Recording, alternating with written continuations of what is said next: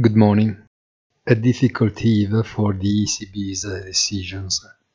Wall Street gives up, and in particular the technology sector, dragged down by Google's results that make it clear that the pitfalls of the market are several. Treasury yields, meanwhile, rise dangerously, while the Middle East front is getting more and more complicated. Lagarde will soon have to wait what to say carefully. Have a nice day and please visit our site easy-finance.it.